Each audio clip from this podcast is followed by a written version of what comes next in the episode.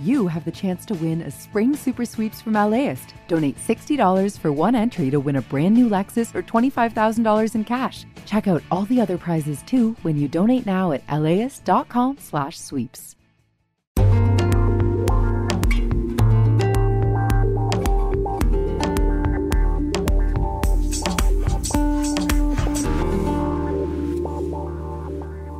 LAist Studios. From LAist Studios, this is How to LA. I'm Brian De Los Santos, and we've got a special guest in the studio. Hi, Brian. What's up? That's Aaricka Washington. She writes her newsletter over on LAist. Today, she's taking us on an adventure. Yes, we're checking out one of my favorite spaces in LA, the Black Market Flea. Black Market Flea is more than just a flea market. It is a party, okay? Hey, Streetwear brands, artists, trendsetters, all black, all love, and it's all about connections. tell me what to expect when I walk inside to this awesome sounding place. When you walk inside, one of the first things you notice is the music. Hip hop, the throwbacks. Yeah, yeah. This place is massive. Three main outdoor areas and an indoor area. Over 60 vendors. There's food, there's a park, there's a new roller skating rink. People are wearing Afrofuturistic outfits. It's a whole vibe. You feel like this sense of love and community and bonding that you will not find in a lot of other spaces. Let's go talk to some vendors. I had to thrift my school clothes because when you're low income, you have to survive. You know, I couldn't afford to go to the mall like other kids, and so that's how I got into it. This is Alana Ringgold. You should have seen the way she looked. Vibrant orange hair, a vintage silk sequin blouse, and gold rimmed oval shades. Like, my girl was a style icon in my eyes. She got started because of her grandmother. Her name was Beatrice Tryon. She just loved browsing the thrift store. My aunt would come from Lake Elsinore and she would bring bags of thrifted clothes to my grandmother's house and just dump them on the floor. My cousins and I would just dig through, we'd play dress up, have a fashion show. One time, my cousin dared me to walk to the Nacho house in an 80s prom dress and a straw hat. And I said, okay. and I put it on. It was hot pink. I'll never forget. And I walked to get nachos. Now she's selling those 80s prom dresses at the Black Market Flea. I have a red one, a beige one, a blue one, a black one. That 80s fashion, that's what brought my attention and made me want to talk to her. I asked Alana what it's like selling in a black community space like this. I'm glad to be here because normally when I do pop ups or just being in this realm, you don't see people like me. You may see maybe two people. So it's just awesome to see black men and women, you know, creating generational wealth. If you saw another black person here and you did the head nod every time, your neck would get tired. You know what I'm saying? This is Rashawn Gabriel. He makes pants from vintage tapestry blankets that he finds. I find something that I like, take my favorite pair of Levi's and cut a pattern off of that. Boom, we got pants, and I just make the drawstring on the top. Just watch a movie and make a pair of pants. I gotta take a second to explain these pants to you, Brian. Okay. Some of these pants have cats on them, deck of cards, horses, and dogs. It reminds me of a rug that you find at your grandma's place, but they're pants and they're very loud. Like you wear them out to the hottest party. First of all, you'll be burning up. But if you wear them out to the hottest party, FYI. like people are going to notice you. to look. Yeah, it's a All look. right. It's a look. I would be here if I wasn't getting paid to be here.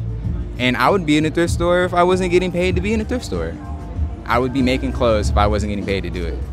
He says he's been to every black market flea except for the first one. So that's a little over a year. He likes the vibe. Like he's friends with people who are right next to him or across from him at the flea. They buy things from one another.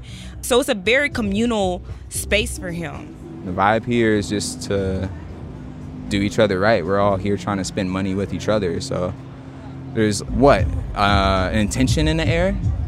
Even though this is called Black Market Flea, you're not getting like a flea vibe here. Like people aren't coming here to negotiate. I say 210 for something that I made. I get told if anything you should charge more. As opposed to like Melrose Trading Post, someone might be like, "Can I get a discount?" And it's like, "No, I'm sorry. You're never gonna see this again. I can discount materials that are mass produced, maybe, but there's no clearance sale on a one of a kind thing that I made with my hands. Look, $200, $300 on pants may not be awesome for everyone, but I gotta defend this. Look, they're different, their style. We're also supporting the community. And this is what I want to be doing as a Angeleno. I want to be supporting people of color, supporting artists that are from here or want to be of this community. And this is why I think Black Market Flea is different. There's like a space to support others. What makes Black Market Flea a special place is that it's spreading that awareness of all intersectionalities, whether you're full black or Caribbean Latinx black, you could build community here. I'm Demarcus. I'm a Puerto Rican non binary from Inglewood, California. I'm here with my life partner, Co, and we are Soul Food Candle Company. We sell candles that hit the intersection of black, brown, and queerness, so you'll definitely see that represented in our products it wasn't just vendors like Alana, Rashawn, or Demarcus that were feeling the vibes. I think it really has an aesthetic. It's just really black as hell. So, yeah, there's not a lot of places like that. Yeah. My name is Jaden Woods. I am 22, and I am from a small town called Gautier, Mississippi. How'd you hear about Black Market Flea? I had actually seen them on social medias for like years, and then I moved to LA, so I was like, okay. And it was like the one year anniversary, so I was like, this is the perfect time to come in. Precious Wilhite. I'm 17 years old, and I'm from Los Angeles, California.